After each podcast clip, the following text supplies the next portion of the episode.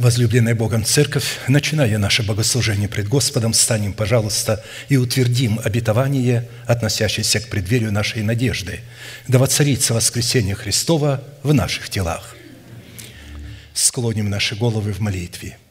Дорогой Небесный Отец, во имя Иисуса Христа – мы благодарны имени Твоему Святому за вновь представленную привилегию быть на месте всем, которое очертила десница Твоя для поклонения святому имени Твоему. И ныне позволь наследию Твоему во имя крови завета подняться на вершины для нас недосягаемые и сокрушить всякое бремя и запинающий нас грех. Да будут прокляты в этом служении, как и прежде, все дела дьявола, болезни, нищета, преждевременная смерть, демоническая зависимость, всевозможные страхи, депрессии, разрушение, косность, невежество – все это да отступит от шатров святого народа Твоего.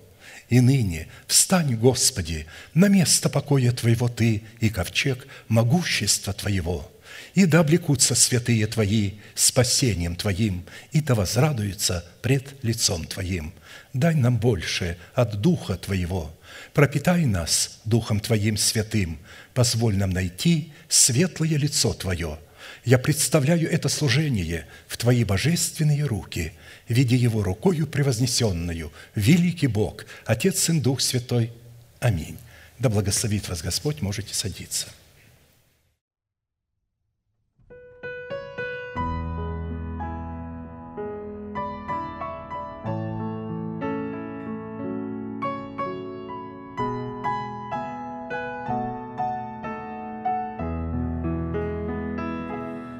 Господь есть мой пастырь, не буду нужде. На пажитях злачных меня Он пасет, дает насыщение моей душе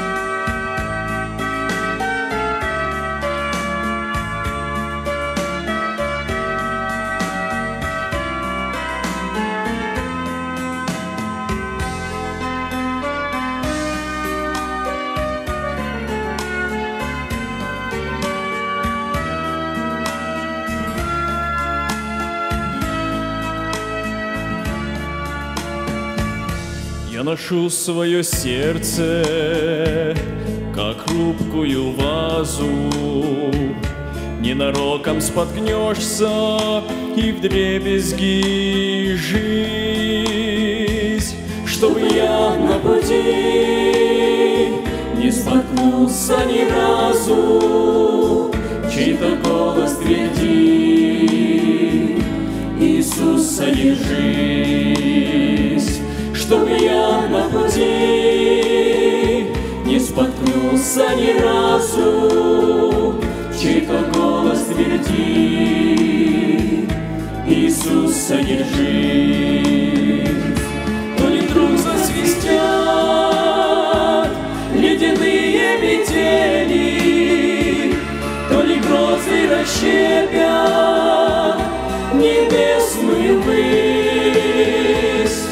ли просто весной заволнуются ели, чей-то голос твердит, Иисуса держись. Простираются вдаль бесконечные версты, Хорошо бы навеки туда унестись, Где живется легко и свободно и просто, Только голос твердит, Иисус, содержись, Где живется легко и свободно и просто, Только голос твердит, Иисус, содержись. А порой надо мной судьба посмеется, Я плачу ночами, о счастье вернись. И полынная горечь мне в душу прольется, Но в ответ лишь одно — Иисуса держи.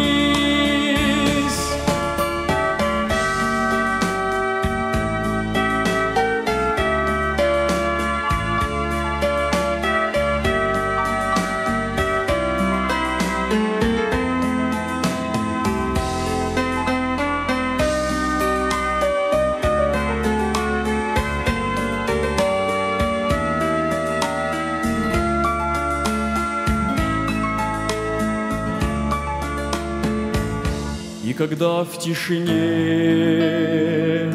о любви размышляю, кто-то шепчет опять у креста научись. И тогда я свой взор на креста поднимаю и твержу сам себе, Иисус, содержись. И тогда я свой взор. На креста поднимаю и твержу сам себе, Иисус, содержись. Я ношу свое сердце, как хрупкую вазу, ненароком споткнешься и вдребезги жизнь, чтобы я на пути не споткнулся ни разу. Чей-то голос твердит, Иисуса держись, чтобы ты на пути не споткнулся ни разу.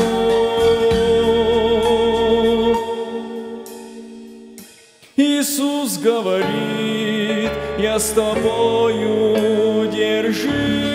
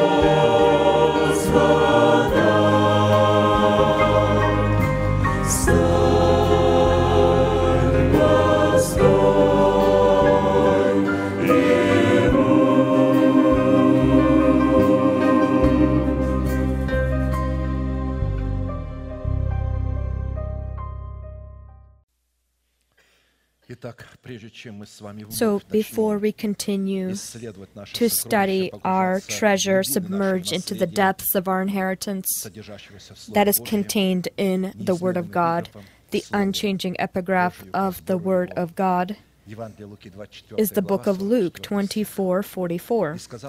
Then he said to his disciples, These are the words which I spoke to you while I was still with you, that all things must be fulfilled which were written in the law of Moses and the prophets and the Psalms concerning me.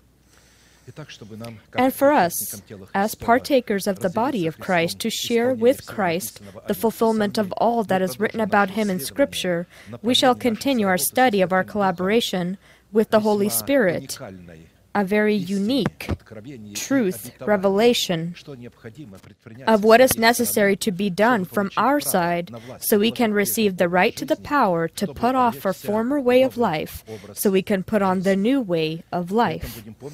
We will remember that this promise contains its own it has its own time.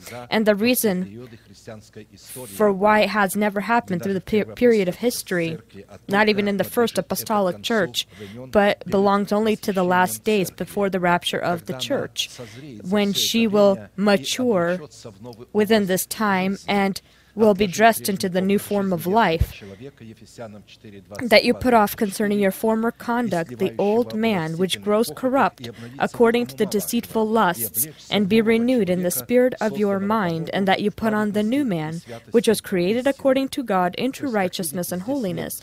Ephesians 4:22 through 24 you see there's no evangelism here or some kind of good work you need to be doing but everything is included. As soon as we're dressed into this new form of life we will be a light for the world.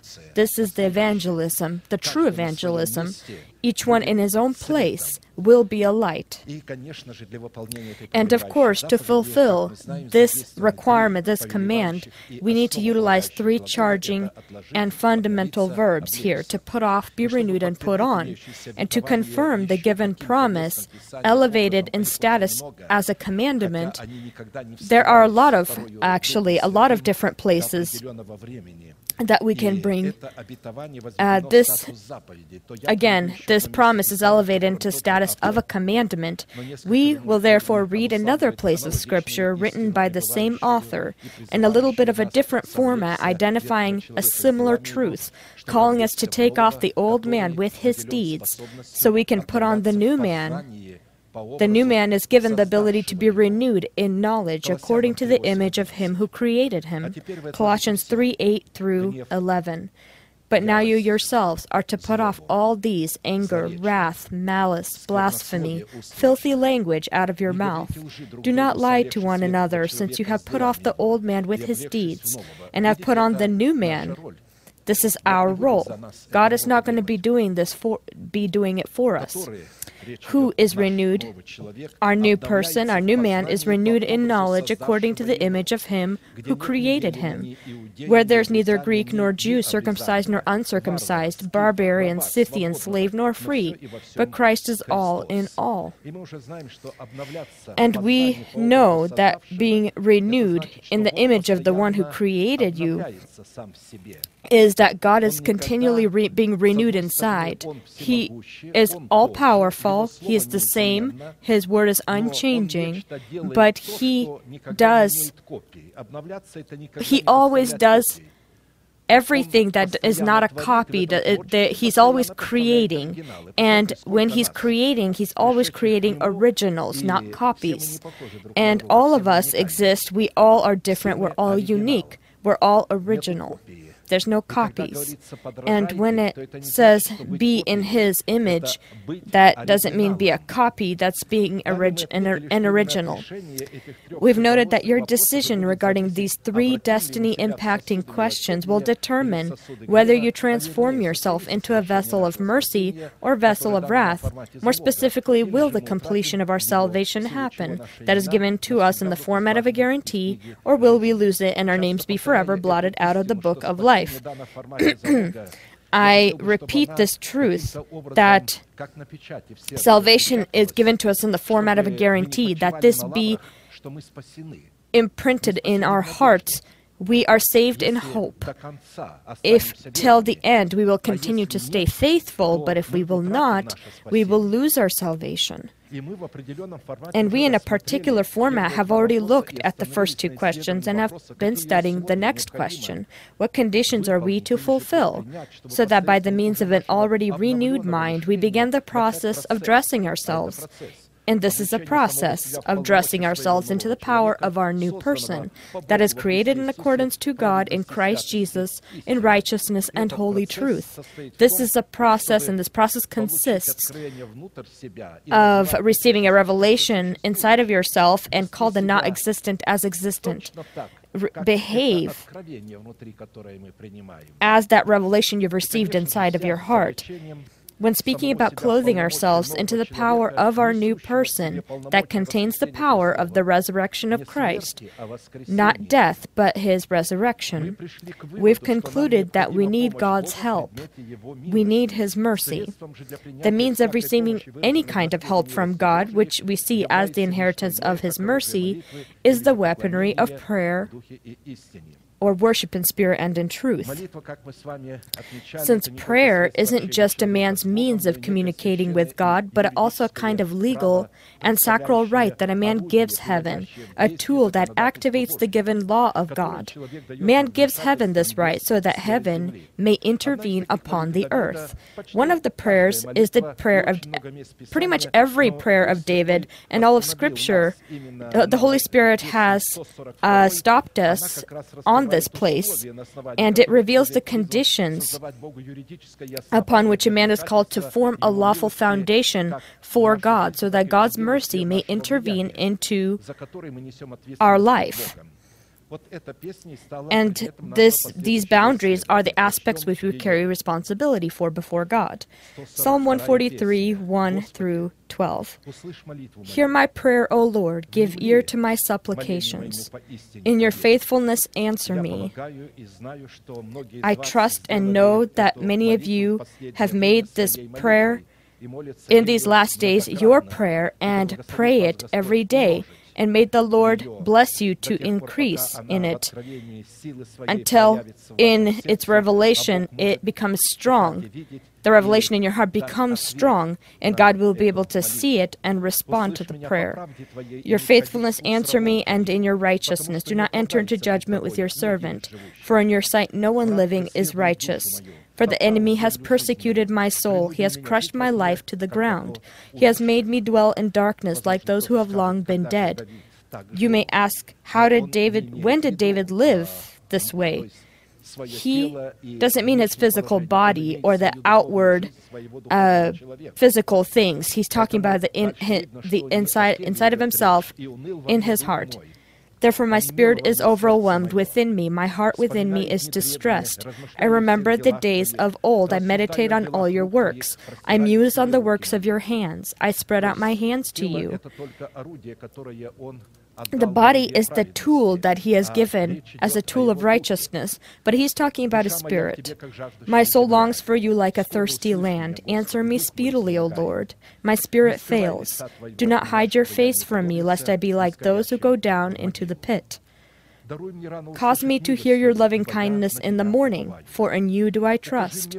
Cause me to know the way in which I should walk, for I lift up my soul to you.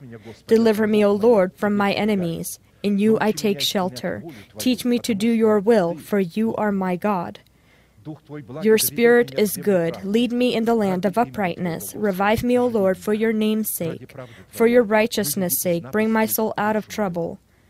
In your mercy, cut off my enemies and destroy all those who afflict my soul, for I am your servant.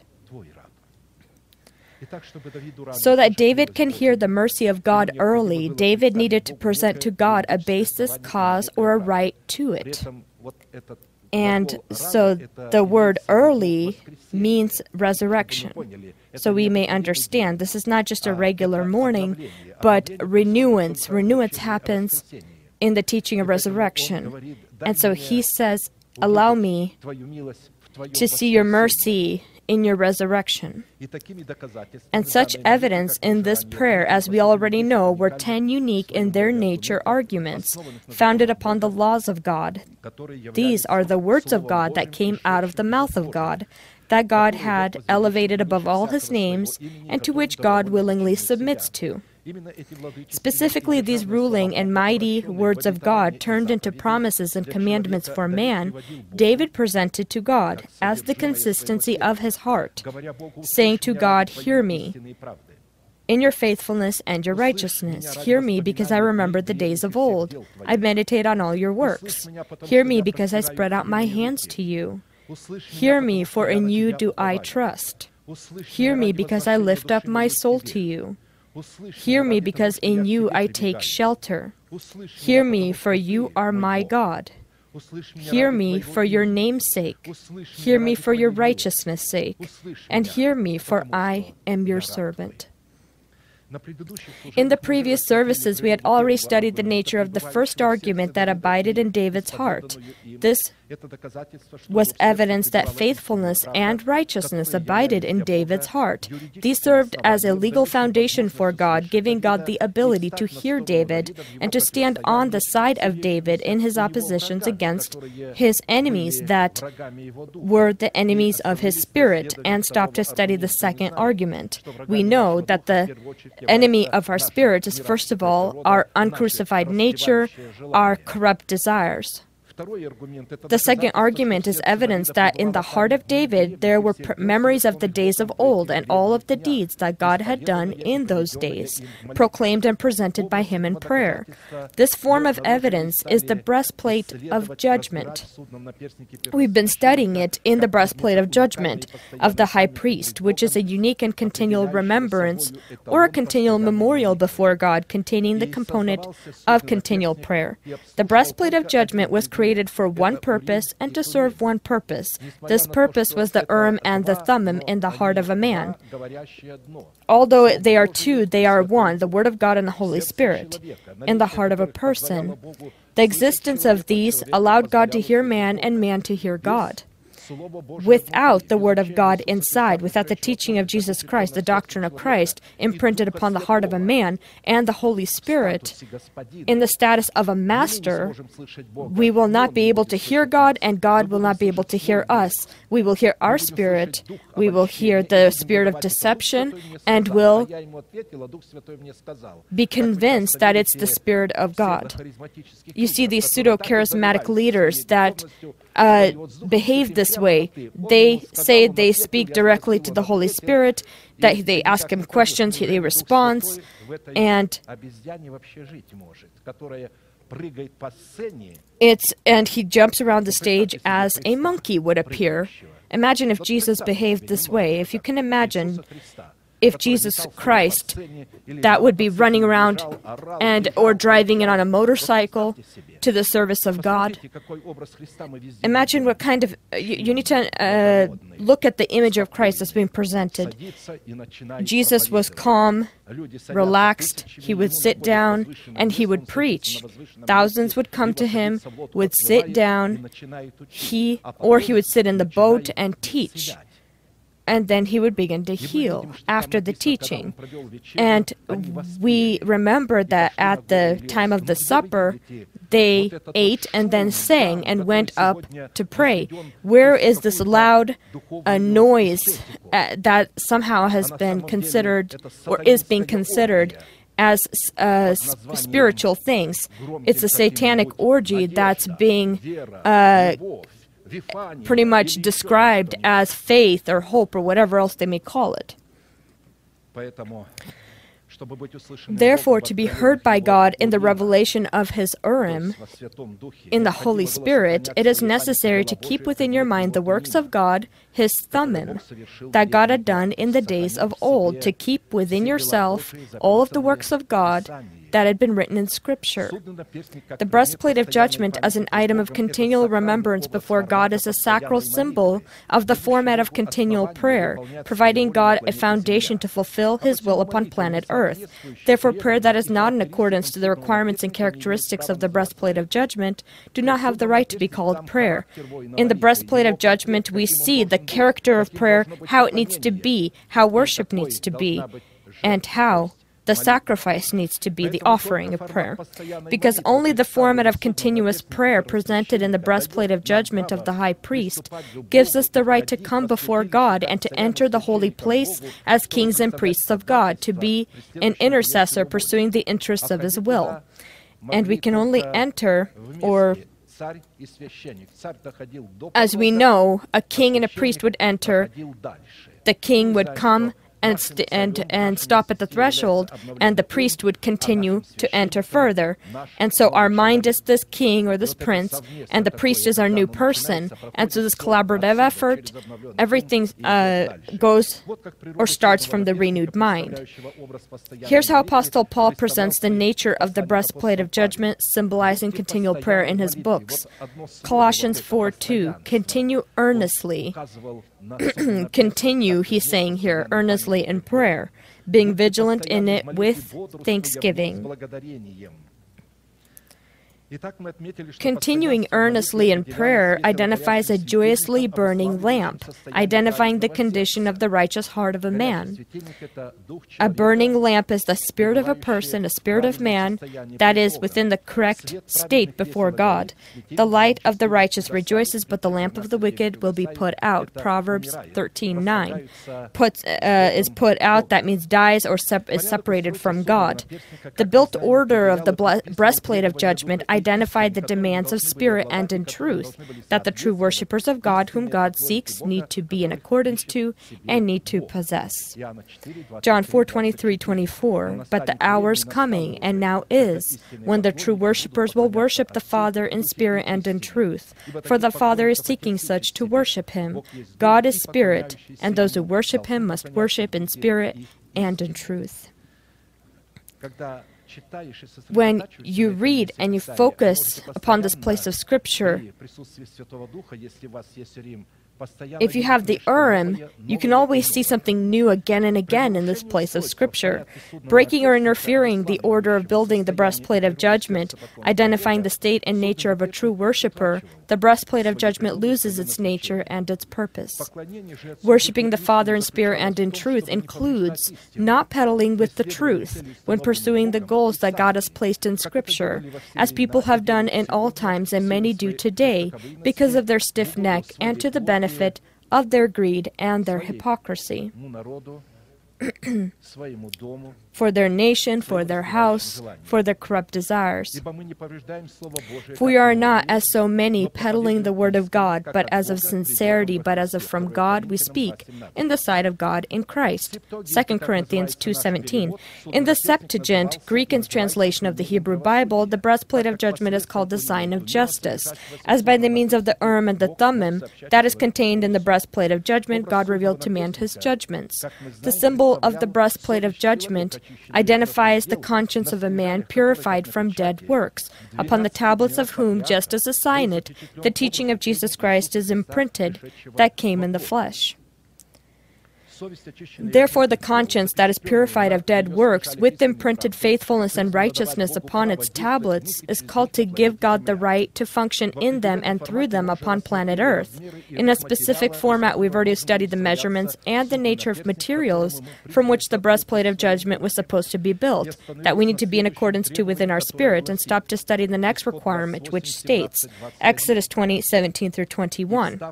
And you shall put settings of stone in it four rows of stones. The first row shall be sardius, topaz, and emerald. The second row shall be turquoise, sapphire, and diamond. The third row shall be jacinth, agate, and amethyst, and fourth row beryl, onyx, and jasper. They shall be set in gold settings. And the stones shall have the names of the sons of Israel, twelve according to their names, like the engraving of a signet. Each one will with its own name. They shall be according to the twelve tribes. We've noted that the twelve golden settings is the authority, rule, and order of God contained in the teaching of Christ that came in the flesh, that we as worshippers of God are called to present in our continual prayer. The twelve precious stones, with engraved upon them as a sign signet names of the sons of Israel, is a symbol and format of our continual prayer, presenting the perfect judgments of God, or righteousness, faithfulness, and righteousness. From this, we can see that it wasn't the golden settings, being the truth of the Word of God, that were adjusted in measurement and configuration to fit the precious stones, but the precious stones themselves, being our prayers, are the ones that were adjusted and configured to fit the golden settings of truth.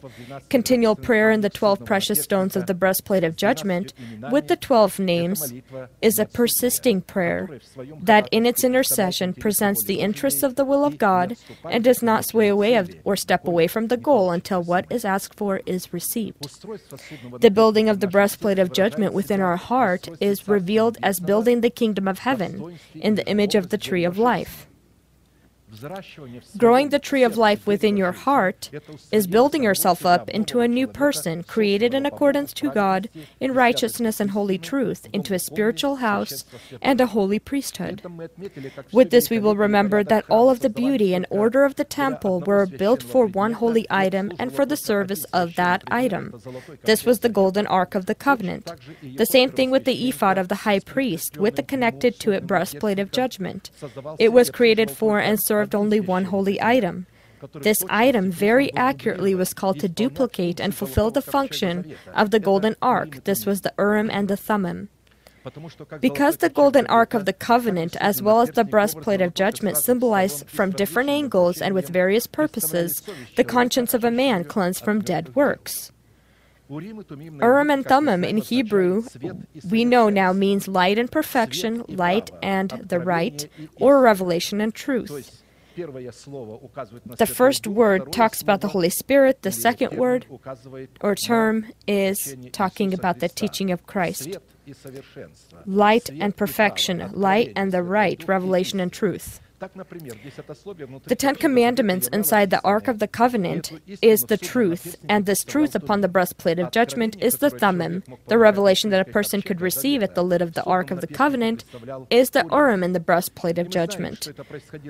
We note that this happened one time a year for one person. One time a year did a person enter into the Holy of Holies and could hear the voice. When the veil was torn in two, then entry was opened. And now each one of us, if he's a king and a priest, can at any time enter in and hear the voice of the Holy Spirit at any time, working or doing something, speaking with someone. The Holy Spirit can begin to talk to you. This is very interesting. And as I said, recently we just had this eclipse, a, a, a complete eclipse. We had about 99% uh, totality or coverage. And it became uh, cooler, the atmosphere became cooler. And even at the beaches, people saw many stars in the sky. This is a very unique natural uh, incident or and so I remember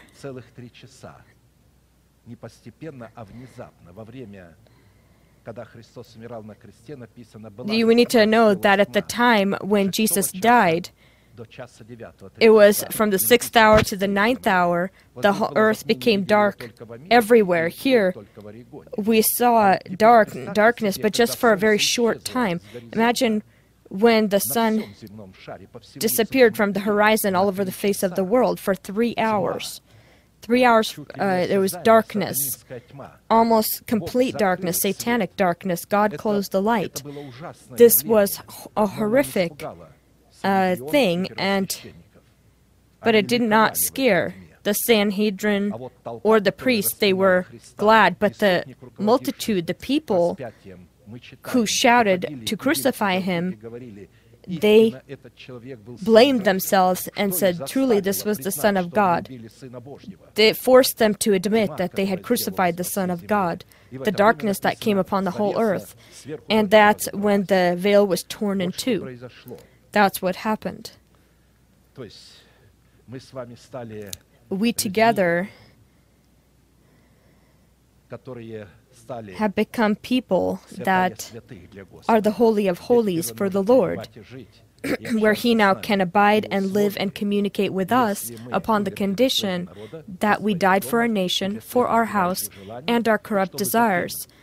So then we can dedicate ourselves to God as a king and a priest, and after that, every hour, every minute, be vigilant at the, at the door of your heart, sanctify yourself. Sanctify your heart, keep it, so that no evil thought, no action, no thing can pervert the truth or interfere with the holiness that can, remains within you. It needs to be present in every aspect of our life.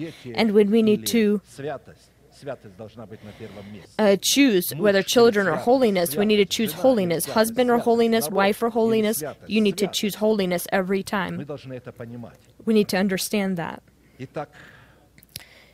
And so, only a person who has a conscience cleansed from dead works, or who has a wise heart upon the tablets of whom the truth in the form of the Thummim is imprinted, can be a worshipper of God.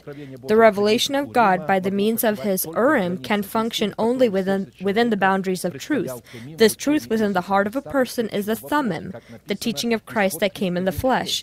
As it is written, Exodus 31 6, I have put wisdom in the heart of all the gifted artisans, that they may make all that I have commanded you. God does not communicate with foolish men. A foolish person is one who does not have the Word of God in his heart. How do you determine whether he has the Word? If it is in his heart, then his renewed mind will always be thinking about and uh, thinking about God and will return. The church finishes, they, people, some uh, capture the truth that they heard and communicate about it, and uh, others start talking about something completely different. You immediately begin to tell the church has finished, that's it, now we can talk about other things. And so the friendship of the Thummim and Urim in the heart of a person is a unification of two formats of wisdom that pronounce that the carriers of the Thummim and the Urim are true worshippers of God and possess the immune system of the Holy Spirit. And of Levi he said, Levi is a symbol of the destiny that is within this name. This is not just a name, this is our destiny. And Levi is one who's binded to God. The definition of the name is binded to God. And of Levi he said, Let your Thummim and your Urim be with your Holy One, whom you tested at Massah and with whom you contended at the waters of Meribah, who says of his father and mother, I have not seen them. Nor did he acknowledge his brothers, or know his own children, for they have observed your word. That's how Korah, Dathan, had died. The wrath of God was upon them then part of their children, not all children, but those who those that died for their nation and their house said that this is not our father. We are not go- agreeing to their to this the father and to his sons. And so some of the sons of Korah remained, and they sung in the temple continuously, and part of them perished that did not die for their house. they shall teach Jacob your judgments and Israel your law. They shall put incense before you and a whole burnt sacrifice on your altar. Bless his substance, Lord, and accept the works of his hands. Strike the loins of those who rise up against him, and of those who hate him, that they rise not again. Deuteronomy 33 8 through 11. This is a blessing that is spoken by Moses as a revelation. God, by the mouth of Moses, confirmed these words, established these words for those who carry the Urim and Thummim. In a specific format, we have already looked at five qualities of a warrior in prayer and the first five precious stones of the breastplate of judgment by which God was able to continuously reveal his will upon planet Earth, and stopped to study the sixth quality, and this is the diamond stone. We know that the sixth name carved upon this precious stone of the breastplate of judgment upon the tablets of our heart is the name of the sixth son of Jacob, Naphtali, which means wrestler. And he is one that prevails. And Rachel's maid Bilhah conceived again and bore Jacob a second son. Then Rachel said, With great wrestlings I have wrestled with my sister, and indeed I have prevailed, prevailed in battle. So she called his name Naphtali. Genesis 37 and 8. The name of God presented in the precious diamond stone, according to the Jewish rabbinate, is El Hai. In Hebrew, translated means God is alive. Therefore, according to the definition of the name Naphtali upon the precious diamond stone, we can conclude that the function of the sixth principle as a format of continual prayer is our right and our ability to allow the Holy Spirit to abide with us in our prayer battles against the powers of hell, which confront us when we fulfill the will of God by the name of the living God. But the Lord God is a true God. He is the living God and the everlasting King. At his wrath, the earth will tremble, and the nations will not be able to endure his indignation. Jeremiah 10:10. The name of the living God is a format of an oath, and the category of the nation that had not learned to swear by the living God or swore, swore but falsely were utterly destroyed. This is written in Jeremiah 12, 16, 17. And it shall be, if they will learn carefully the ways of my people to swear by my name, as the Lord lives, as they taught my people to swear by Baal, then they shall be established in the midst of my people. But if they do not obey, I will utterly pluck up and destroy that nation, says the Lord. the one who's read the Bible knows that often holy people avowed by the name of the living God, the Lord lives, they would say, and after they would say these words, they would then begin to speak, pretty much confirming that whatever's coming out of their mouth is the truth. Therefore, to not be plucked up and destroyed by the wrath of the living God, it is necessary to learn the ways of the nation of God, to swear by the name of God El Hai or by the living God. And these ways are the paths of the commandments and statutes of God. The conditions that give us the right to learn the ways or the paths of God's commandments and statutes, to swear by the name of the living God, is the thirst to know them. The condition is the thirst to know them. Psalm 119, 32 through 35. I will run the course of your commandments, for you shall enlarge my heart. this word, when you will enlarge my heart, when you, when my heart will begin to bear fruit to you, the fruit of thanksgiving, the fruit of righteousness, only then will I be able to run the course of your commandments. Teach me, O Lord, the ways of your statutes. You can read the statutes, but that doesn't mean you know the paths, the course of, the, of God's commandments. I shall keep it to the, to the end. Give me understanding, and I shall keep your law. Indeed, I shall observe it with my whole heart. Make me walk in the path of your commandments, for I delight in it. And so we note that the word alive, or the name of God alive or living, is abiding one who is with unconditional authority, defining the Genesis, creating the Genesis, holding the Genesis, keeping the Genesis, ruling over that Genesis, and commander and Lord of the Genesis. Deuteronomy 10 20 through 21. You shall fear the Lord your God, you shall serve him, and to him you shall hold fast, and take oath in his name. He is your praise, and he is your God who has done for you these great and awesome things which your eyes have seen. The results of swearing by the name of the living God was always the fulfillment of the promise of God, for the sake of which this oath was made. The power of a warrior in prayer contained within the virtue of the name of the living God is called to present the unlimited power of God over the Genesis in the allotted by Him to us time and boundaries. Therefore, it is necessary for us to determine what goal God has in His intentions when He urges and calls His children to become warriors in prayer. And also, in what way and upon what conditions is God able and desires to give man that right to become a warrior in prayer, so that man may present the interests of God and implement or actualize his inheritance in God. Per the definitions provided in Scripture, to be a warrior in prayer is the lawful and privileged inheritance of holy men of all days. This is their primary or firstmost purpose, that is revealed in their calling to trample upon uncleanness and the unclean in their prayer battles as dust on the streets. This is one of the greatest positions that is gifted by God to man, in which a person becomes a king and a priest to God and is seen by God as a brilliant stone or the diamond stone with the name of Naphtali, not being a king and a priest to God, in the virtue of which a person receives the unique ability and the right to reign with his informational organ over his, over his emotional organ. It is impossible to be, to be and remain a warrior in prayer. The informational organ having the ability to reign over the emotional aspect of our soul, the information organ is the mind of a man, renewed with the spirit of his mind, which is the mind of Christ in the heart of a person. The prayer of a warrior in prayer is a sacral and holy mystery that has an unearthly genesis. By its nature, the genesis of prayer, as well as the genesis of God, does not have a beginning and an end. Prayer is the language of God, identifying the essence of God and identifying the Word of God. Prayer has always been the mystery of God, as it has always existed in His presence, as His golden scepter of favor that He stretched forth to the one that would seek His face in performing His will. And so, in accordance to His will.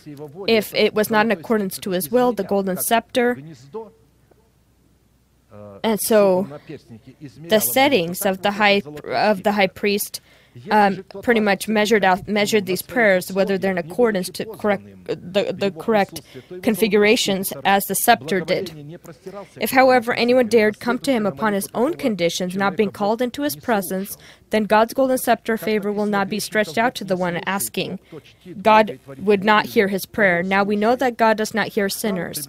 But if anyone is a worshiper of God and does his will, he hears him. John 9:31. Because the right to come close to and stand before God is the exclusive prerogative of God, no one will be able to or dare by himself to come close to approach God, who abides in darkness, mystery, and, and in the unapproachable light. Jeremiah 30, 21, 22. Their nobles shall be from among them, and their governor shall come from their midst. Then I will cause him to draw near, and, and he shall approach me. For who is this who pledges his heart to approach me, says the Lord? You shall be my people, and I will be your God. In other words, only when then can God God become our God when the leader of the nation, the governor of the nation that we belong to, will have the right to come close to God, will be called into the presence of God. Getting close to or entering God's presence is the task of one governor that will come from the nation seed of Abraham. This is the only begotten Son of God, in the status of a son of man, in whom by in whom and by whom anyone born from God and seeking God would be able to approach and enter God's presence.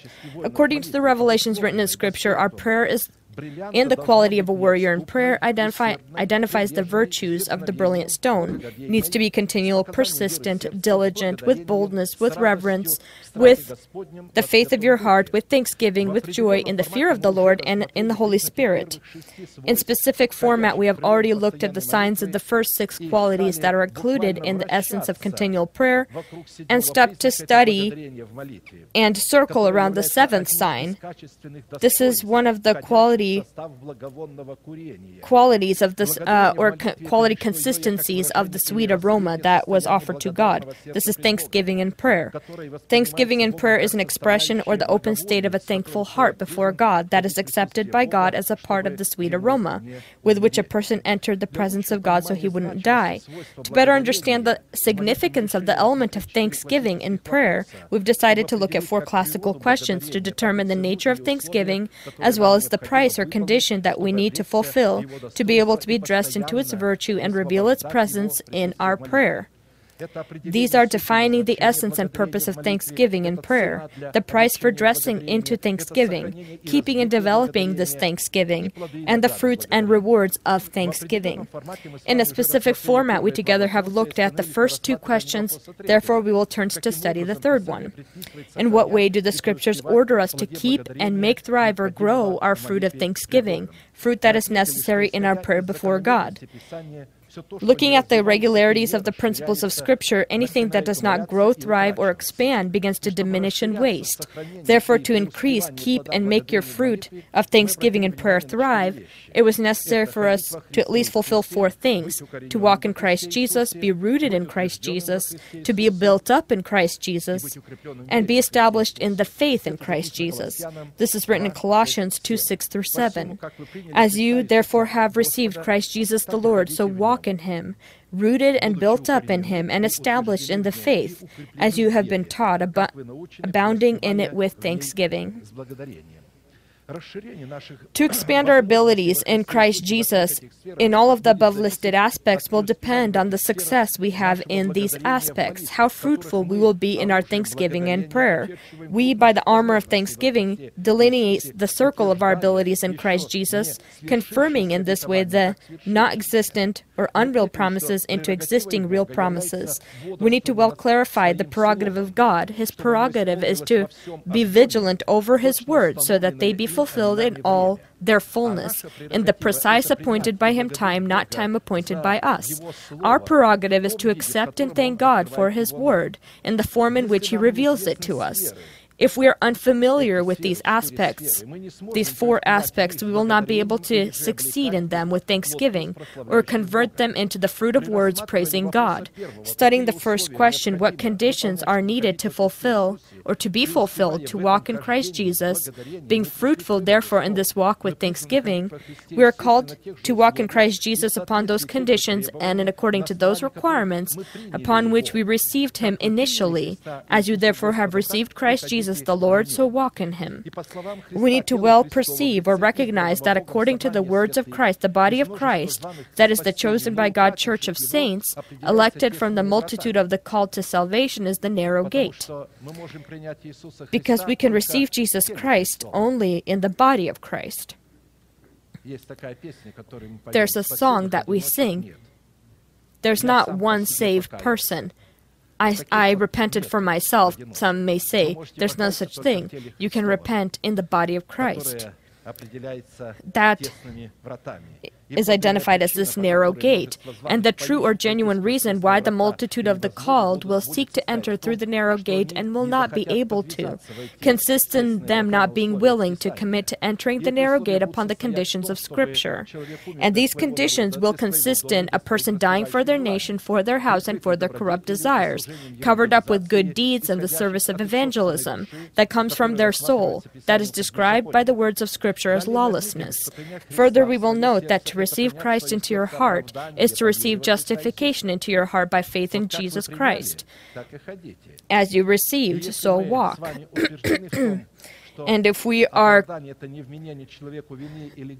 assured or we clearly understand that justification is God not imputing to man the guilt or sin that was done previously, the reality is that in the moment of our repentance or accepting Christ into our heart, we receive our justification in salvation in the format of a seed that is needing to be planted or in the format of a guarantee that needs to be turned to profit or invested.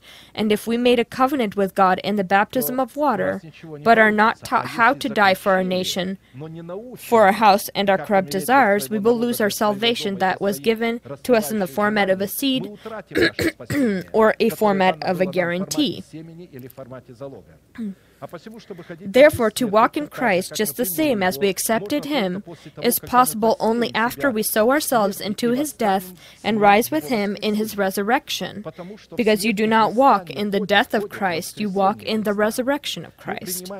We receive justification in Christ upon the conditions of the covenant. We walk in Christ by righteousness contained in this, in this covenant. Second question What conditions do we need to fulfill so that our heart would be rooted in Christ Jesus? Being successful, therefore, in rooting ourselves and being thankful.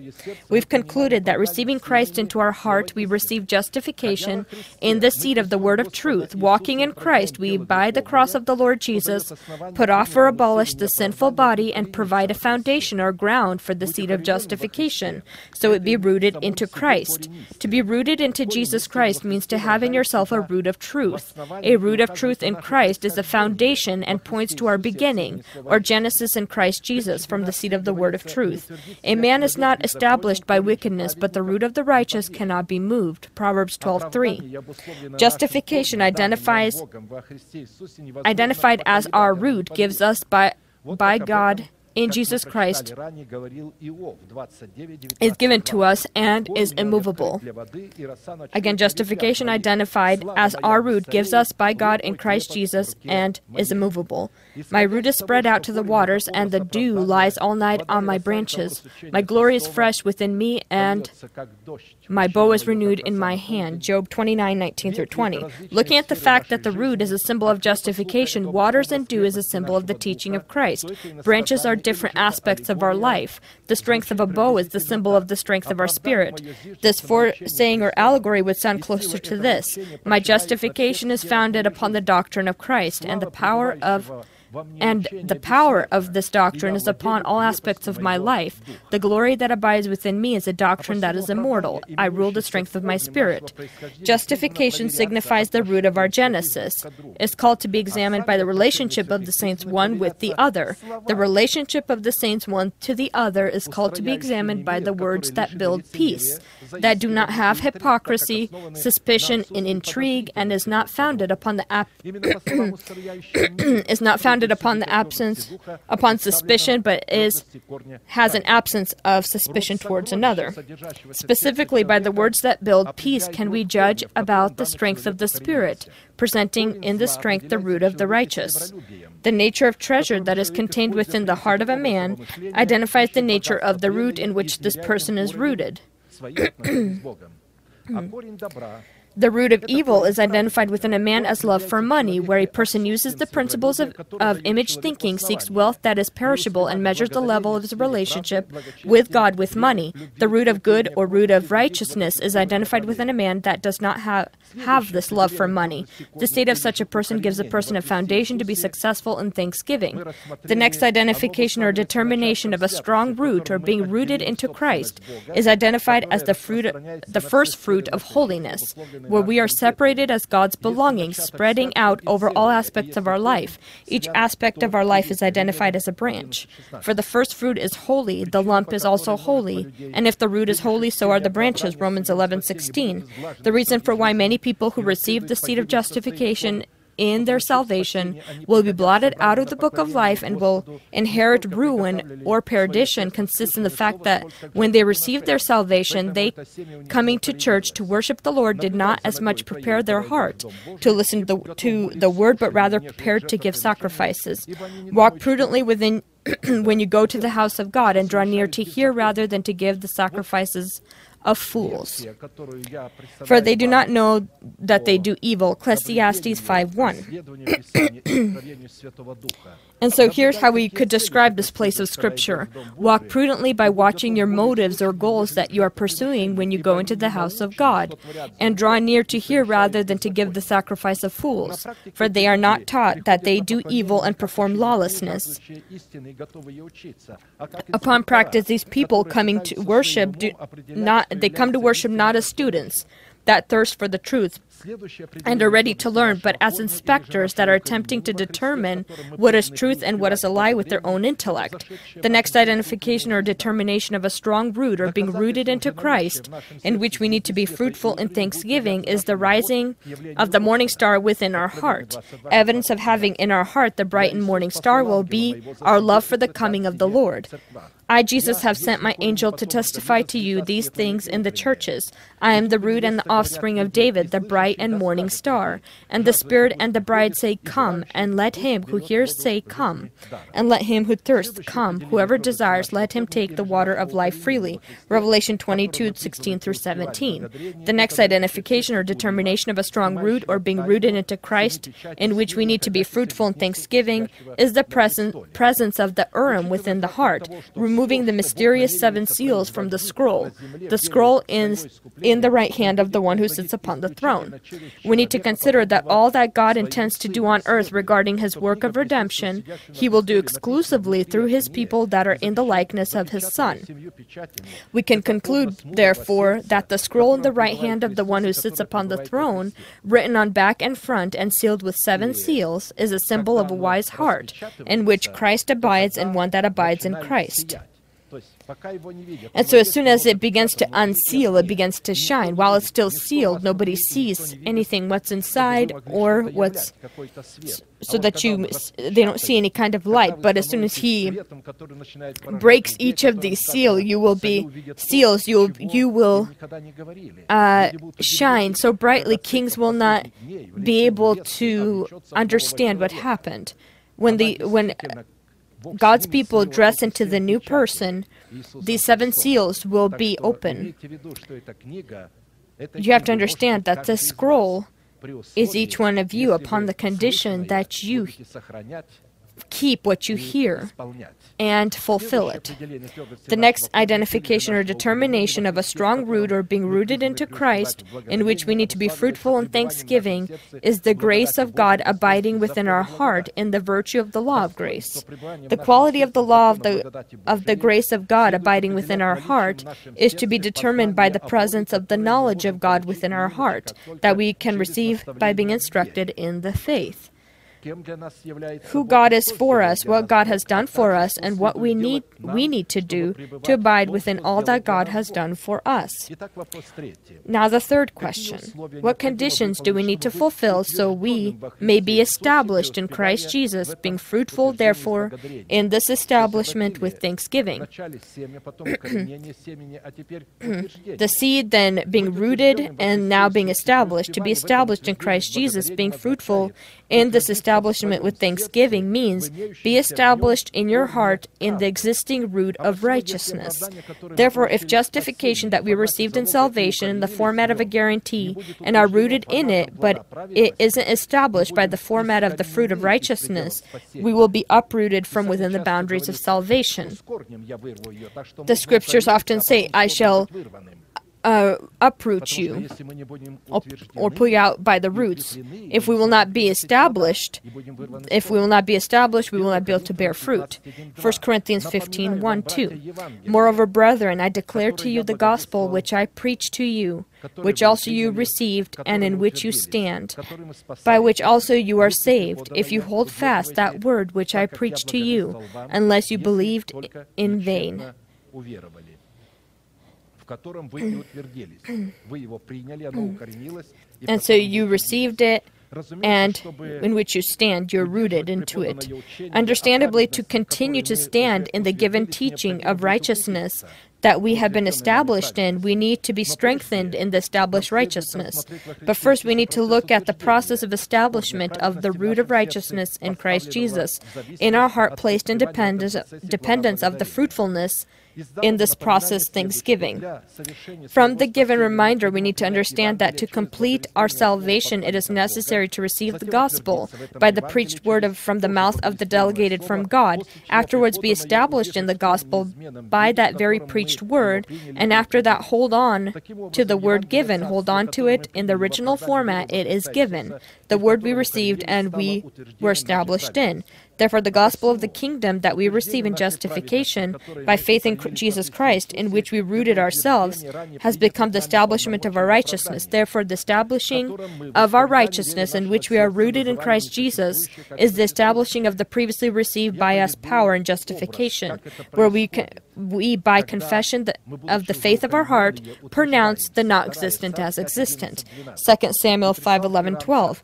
Then Hiram, king of Tyre, sent messengers to David, and cedar trees, and carpenters, and masons, and they built David a house. So David knew that the Lord had established him as king over Israel, and that he had exalted his kingdom for the sake of his people Israel. And so, if we pay attention, David already was anointed by God as king However, if he would not have been established by God in his royal calling and virtue, he would become like his predecessor Saul and would lose his virtue and his purpose. For Saul also received justification and was but he was not established in it. Why was he not established? And why was David established? For Samuel 13, 13, 14. And Samuel said to Saul, You have done foolishly. You have not kept the commandments of the Lord your God, which he commanded you. For now the Lord would have established your kingdom over Israel forever. But now your kingdom shall not continue. The Lord has sought for himself a man after his own heart, and the Lord has commanded him to be commander over his people, because you have not kept what the Lord commanded you. So, being rooted, we receive something from the Lord. And we take it to we take it simply. Saul thought that he fulfilled God's will. He says, "No, master, I, look, you sent, I went, and I did it." He doesn't even want to hear what Samuel's telling him. You did it incorrectly, not as God told you to. For God to find a man after his own heart means find a person that would allow him to establish him in the previously rooted by him righteousness. With this, establishment consists in this person refusing to have his mind rule over his heart. Saul, uh, his mind was ruling over his heart. He did not want to allow his heart to rule over his mind. He decided himself to enter into the Holy of Holies, ignoring his priest. We see the prince would bow at the threshold, and the priest would take the gift and would bring it in further, but he remained at the threshold. And so when they say, at least I would get to the threshold of heaven, they don't understand that they're not worthy of that threshold. To be at the threshold is to know the order of God and to be obedient to it, to His hierarchy. Those who do not uh, who do not acknowledge God's order, His hierarchy. Why do I need to look at this? At least I'd be at the threshold of heaven. No, you have a you have a guarantee that you've received from God and people know. Uh, if you know, people know in, uh, here in America when they purchase a house, even uh, you put uh, you put a, a, certain amount down, or uh, as a, in a form of a guarantee that you will purchase the home. And if something happens and you change your mind later, it's lost to you. And so if a person does something, an investment, and doesn't do it lawfully or legally, he loses whatever he's invested. It's interesting that in Hebrew the word established means to strengthen, make stronger, to make strong, to give strength, rise from the dead, restore rights, to lift up from ruins, to enrich with the trials of Christ, to make immovable, to be fortified, unable to be moved, to be well grounded, to be in safety, to be prepared for battle, to be fixed, to be instructed, to be knowledgeable, and to be disciplined. This is what it means to be established in Christ Jesus, and to provide God a foundation to establish the root of our righteousness in Christ Jesus in thanksgiving. It is necessary without deviation and with a willing heart obey the preached word of the delegated from God in the teaching of the establishment of the root of our righteousness. Romans 16 25 through 27. Now to him who is able to establish you according to my gospel and the preached the preaching of Jesus Christ. People themselves can't, just studying the scriptures, be established. Paul writes directly, Now who, him who is able to establish you, God will establish you according to my gospel and the preaching of Jesus Christ, according to the revelation of the mystery kept secret since the world began, but now made manifest and by the pro- prophetic scriptures made known to all nations according to the commandments of the everlasting God for obedience to the faith. To God alone wise be glory through Jesus Christ forever, and to understand in what the strength of our righteousness consists and how to be fruitful in it with thanksgiving, we will turn to those signs that allowed David to understand that God had established him as king. Then Hiram, king of Tyre, sent messengers to David and cedar trees and carpenters and masons, and they built David a house. So David knew that the Lord had established him as king over Israel and that he had exalted his kingdom for the sake sake of his people Israel. 1 Sam, 2 Samuel 5 11 12. The messengers of the king of Tyre, cedar trees of the king of Tyre, and carpenters and masons of the king of Tyre. These three by these three, he was able to determine when they came, when they built that house. The fact that they came was not uh, just that, they needed to build his house. Messengers are diplomats of the greatest rank, presenting the sovereign rights of their country in another sovereign country. The task and calling of such messengers is to decide and build relationship with two sides, with the two countries, things of great importance or significance, and for the ruler of the sovereign nation to send his messengers messengers to another sovereign country, needs to, he needs to have in this country a diplomatic representation led by his messenger, as well as a building or place oc- occupied by such representatives. Upon practice in the ancient world, representatives of friendly nations had in another nation its own diplomatic property, sometimes significantly large area, areas of land, with tens of cities, as well as their own squares in the very center of the capital. So Ben Hadad said to him, The cities which my father took from your father I will restore, and you may set up marketplaces for yourself in Damascus, as my father did in Samaria. Then Ahab said, I will send you away with this treaty. So he made a treaty with him and sent him away. 1 King 20 34. So he had his own place, Ben Hadad, Hadad, in the city. These are diplomatic representatives, and so this is their territory in another country.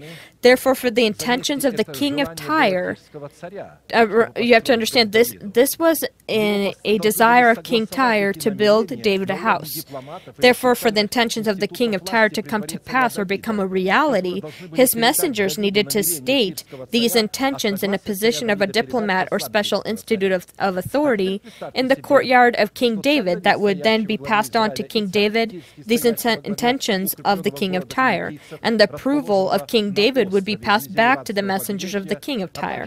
Now, if you can picture for yourself David, who stands in power over Israel, and the king of Tyre, who stands in power over the strong city of the Phoenicians located upon an island close to Lebanon's shores, as well as their diplomatic messengers, this symbolizes a righteous person that receives his justification, has rooted himself into justification, and afterwards established in justification. We ask the question who within our essence is King David that stands in power over Israel, also who is the king of Tyre stands in power over the I- island of the Phoenician kingdom.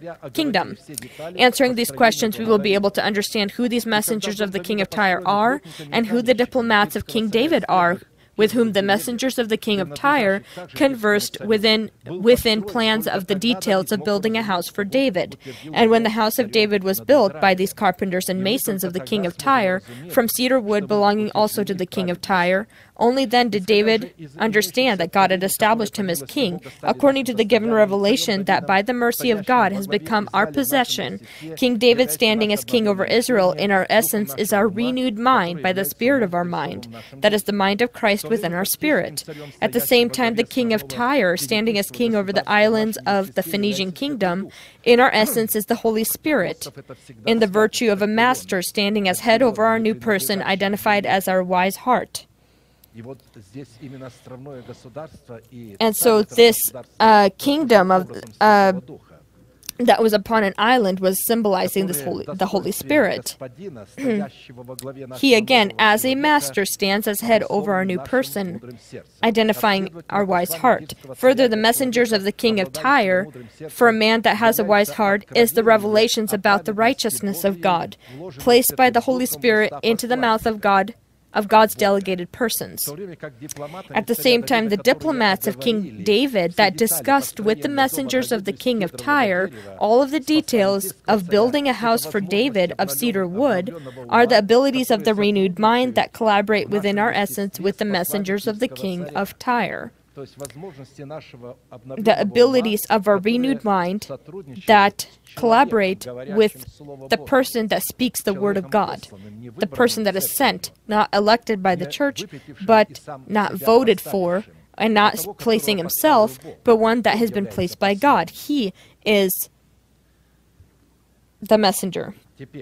Mm. Now, let's read this place of Scripture, 1 Corinthians 2 9 through 16. But as it is written, Eye has not seen, nor ear heard, nor have entered into the heart of a man the things which God has prepared for those who love him. But God has revealed them to us through his Spirit.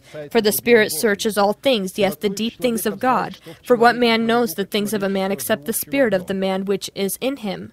Even so, no one knows the things of God except the Spirit of God. Now we have received not the Spirit of the world, but the Spirit who is from God, that we might know the things that have been freely given to us by God. These things we also speak, not in words which man's wisdom teaches, but which the Holy Spirit teaches, com- comparing spiritual things with spiritual. But the natural man does not receive the things of the Spirit of God, for they are foolishness to him. Nor can he know them because they are spiritually discerned. But he who is spiritual judges all things. Yet he himself is judged, rightly judged by no one. For who has known the mind of the Lord that he may instruct him? But we have the mind of Christ. The house of David, built from cedar wood and marble by the carpenters and masons of the king of Tyre, is the doctrine of Christ about righteousness that comes from truth, identified as the Thummim.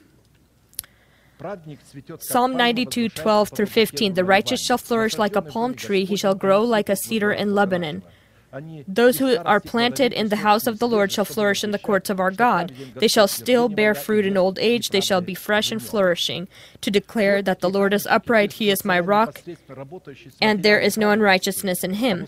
The carpenters and masons of the king of Tyre, exclusively working with the materials of righteousness, identified as the cedar trees and marble rock placed into the foundation of the house of David, are members of our body, presenting to God, presented to God as instruments of righteousness.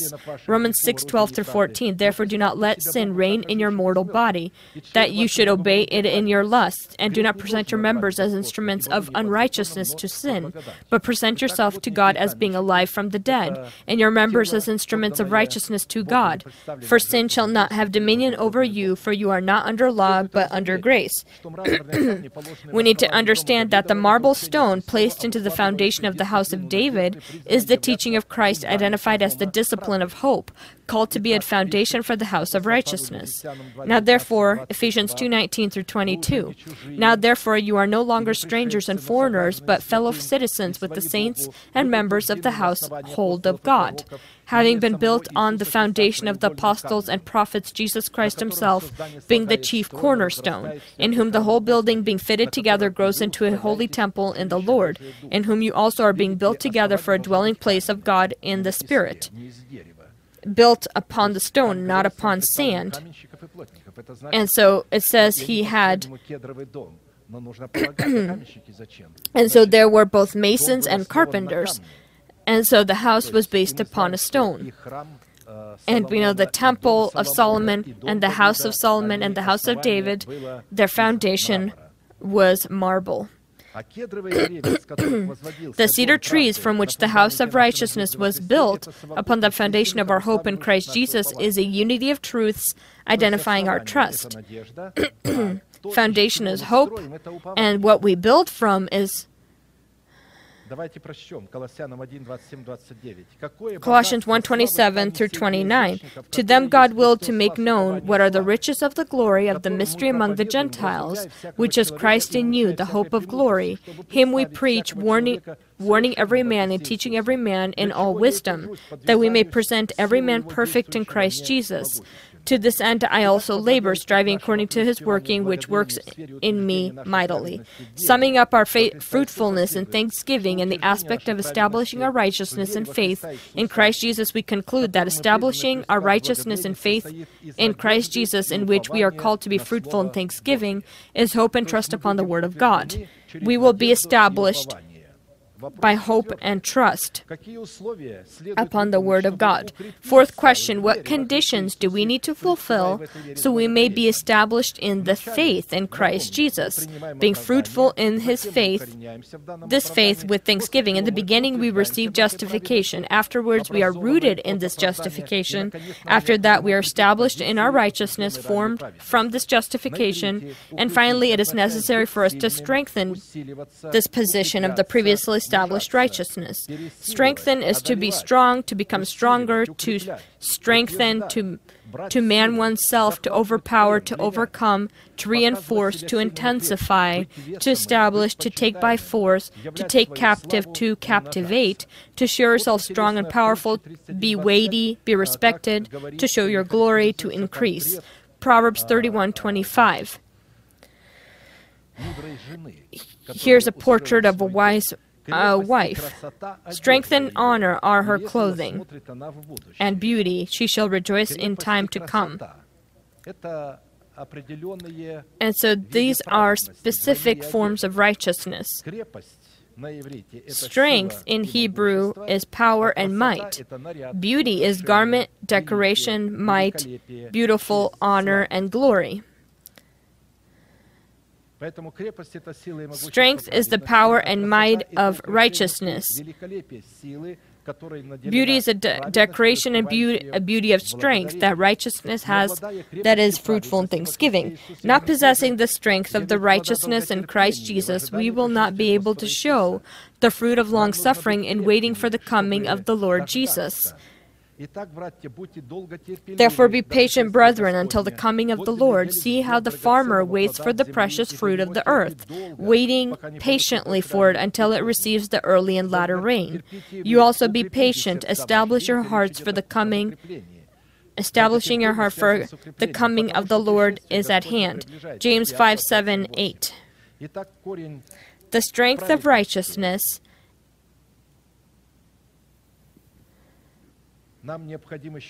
is also necessary for us because of the quality of our strength. Because of our strength, we can strengthen our hands that hang down, our feeble knees, and walk straight with our feet. Hebrews 12 12 13. Therefore, strengthen the hands which hang down and the feeble knees, and make straight paths for your feet, so that it so that, so that what is lame may not be dislocated, but rather be healed. The strength, and so without Jesus, we uh, are not strengthened. Uh, we have feeble knees. Our, the strength of righteousness is the foundation of our hope, upon which we are called to be to build ourselves into a straight building, growing into a holy temple in the Lord, a foundation upon which we are being built into a house of God's Spirit. Isaiah 35 3 4 Strengthen the weak hands and make fir- firm the feeble knees. Say to those who are fear- fearful hearted, Be strong, do not fear. Behold, your God will come with vengeance, with the recompense of God. He will come and save you. The strength of our righteousness is called to be revealed in the foundation, the elementary doctrine of Jesus Christ that came in the flesh. As in the status of the Son of Man, he became the strength of our righteousness, in which we will not be ashamed before God. Isaiah 28:16 Therefore thus says the Lord God Behold I lay in Zion a stone for a foundation a tried stone a precious cornerstone a sure foundation. Whoever believes will not act hastily we need to build our we need to build upon the strong stone. We need to look at him the perfecter of our faith jesus.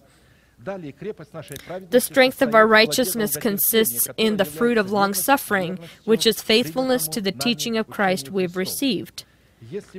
If we will not be taught the consistency of the strength of our righteousness and how to be fruitful in it with thanksgiving, then our building will be built upon sand. And because it will be built on sand, in the moment when God will visit us and will begin to test our buildings with large waters and strong winds, our building will be destroyed and the destruction of it will be great. Amen. Let us bend our knees, our heads, however, who is comfortable, and we will thank God for the word that we will able to receive today.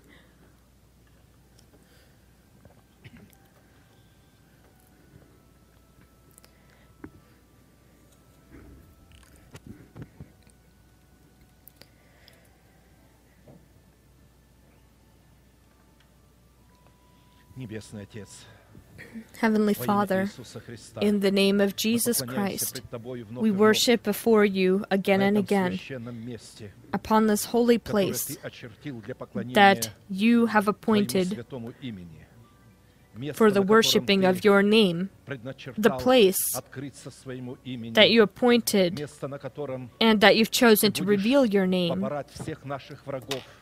and the place where you will trample all of our enemies, the place where you will res- give revelations to your people, the place where you will build, build them, grow them into fullness, full measure in Christ, where you will root them, establish them, and strengthen them.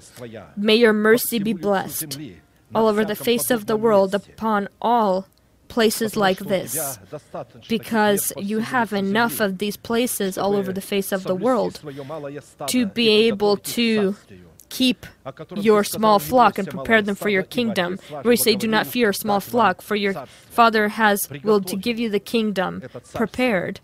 This kingdom. I thank you, Lord of heaven and earth, that you have led us into the kingdom of your beloved Son, Jesus Christ, that is your bride. We thank you that you have opened to us. You've revealed that your bride is the small flock, the chosen from the multitude of the called in the nations, that have refused to pay the price, that have refused to be strengthened, to receive, to rapture this kingdom of heaven, to use all of their strength to obtain the kingdom of heaven. And so many walk the wide path. They pass through the wide path. And it's easier there for them. They trust that in this way, with their weight, with their understandings, with their opinions, with their service, with their evangelism and their good works, that they will be accepted into heaven as kings and priests, not understanding that they are going to hell and leading others that have refused to walk through the narrow gate also. But we thank you that you've revealed to us. we were not better than them. Just you, by your mercy, have revealed to us because we have chosen to bind ourselves to you. We've decided to use all of our ability and strength to have you within our heart, to give you the ability to be within our heart, that you may cleanse our heart from all deceit, from all hypocrisy, from all greed, from all jealousy, so that we can reveal your greatness within our relationships. You said that if you will have love one towards another, in this way you will present my body, my church. Not all people that fill the houses of prayer are your body because they, instead of performing peace with their behavior, with their words, they always strive to plant disagreement, division, pass on bad information one for, about the other, information that is dirty, that is not checked, just to offend, to belittle. And you have allowed that they be in your nation to test your nation so that being together with these people, they not be attracted by the lawlessness of these, but to be able to stand and continue to stand and thank God that they can suffer being guiltless. May your mercy be blessed for your people, because everything that we can have within you and from you we can have only because of your mercy. None of us will ever be able to earn or deserve any kind of revelation. Everything we do, we do in your power and using your power, your means, your tools, the power of your spirit and your word. And when you see the readiness to obey your order, your word. When you test us, and only after testing us, you begin to reveal to us your wisdom. You will never reveal wisdom to a person until you test their heart. Is it capable to keep your wisdom? We thank you, God of heaven and earth, that you have given to us the great promise, not just in the death of the Lord Jesus, but in his resurrection also, and to be able to have this resurrection, being conformed in his death, being with Christ in his resurrection. We continue to study the depths that you reveal to us, and with fear and trembling we wait until you will dress us into that new person. We accepted that promise into our heart, and we already called the not existent as existent. We live with this. You can clearly see, read it upon our hearts. We wait for this moment, and we continuously sanctify ourselves, continuously cut away everything that is not yours. to live, to value only your treasure, your we treat our bodies as your temple. We try to treat our body as your holy temple. It no longer belongs to us, it belongs to you. And so we treat it with respect caring for it, so that nothing can enter by this body may can enter your temple. may your mercy be blessed for your people. that hear these words that you speak that accept them into your heart, their heart. may it be rooted in their hearts may it be established in their hearts and after that strengthened so that they may confront the temptations and tests, they not become weak, but become be able to be, be long suffering. and understanding one thing that you cannot. that that you will not leave them that you are vigilant and watch your words. And when we are vigilant and watch your words as well within our heart, this gives you great joy. When you then you send your angels and they circle around circle then those people that treasure your words, value your words. They protect your Eden for the entry of any kind of lies, any kind of false information, perverting your truth, your words, your the devil, the flesh will want to pervert your truth. But thanks to your Spirit, your Holy Spirit, we can see these things and reject them. May your mercy be upon your children healing. May it grow in their bodies, increase as healing, and may all weakness and sickness be cursed in their bodies. I believe and I gladly say all viruses, all weaknesses, all aging will be thrown off and when you reveal your glory within our bodies, before we will be raptured, we believe that you, as the Redeemer, live and that you will restore our falling, our breaking body, and the sicknesses will run, and they, we will never remember them again. They will never hurt us again. And those who will be dressed into your resurrection, they will be raptured living they will not die. I thank you for this revelation. I rejoice. I worship before you. What can be more great, more rich, more glorious than what you've prepared for us? We live with this wealth. We walk with this great hope. And we hope upon your words. We trust in your mercy, that you will not leave us because you don't have that habit. You are unchanging in your words.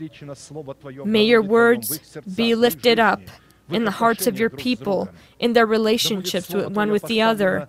May your words be placed first in our relationships, our goals, our intentions. Then you will be able to reveal yourself and those holy people that are still in a, in a difficult battle against their flesh. Show your mercy and your glory and help them by the cross of the Lord Jesus Christ for, to die for their nation, for their house, and their corrupt desires not do anything that benefits the flesh, benefits the nation, benefits their house, the sinful things, because we, without your help, we will not be able to do it. No one is able to do it, to cleanse their conscience from dead works, if you will not do it. But you only do this according to your words when we, we stand up, we deny our sins, we confess our sins, we admit we don't try to justify these sins, but repent before you. May your church be blessed before your face. May the country in which we live be blessed. While we are here on earth, the bride is here on earth. May those who rule this country be blessed. You've done great, many things, great things. In this, by this country, you've done many things for the world. And today we are here because you have desired that. because you have opened up the heart the leaders the hearts of the leaders of this country although they may have pursued their own personal political goals or purposes, you had done your work. And we thank you for that. This is truly a wonderful place that you have brought us. And we thank you for this nation. I glorify your holy name for the church that is here and as I do not have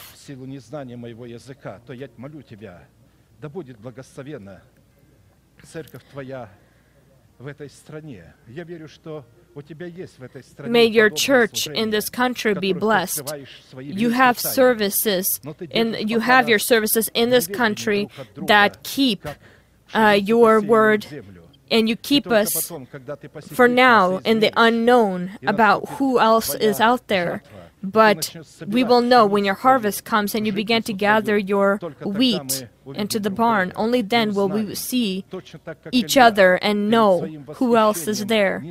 Just like Elijah before his rapture, he didn't know that there were other prophets that were just like him, that were being persecuted and that were defending the interests of holiness. And you revealed to him that it wasn't just him, but 7,000 other names that did not bow their knee before Baal.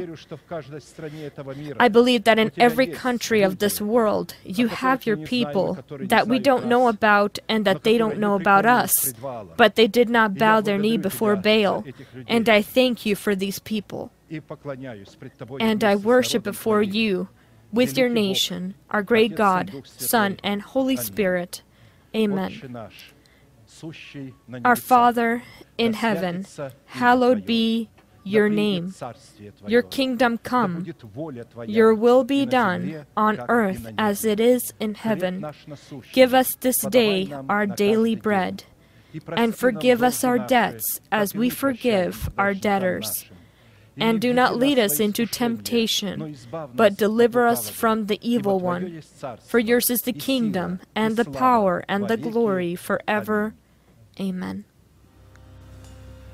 And now, all of us together, let us proclaim our unchanging manifestation. Now, to him who is able to keep you from stumbling and to present you faultless before the presence of his glory with exceeding joy. To God, our Savior, who alone is wise, be glory and majesty, dominion and power, both now and forever. Amen.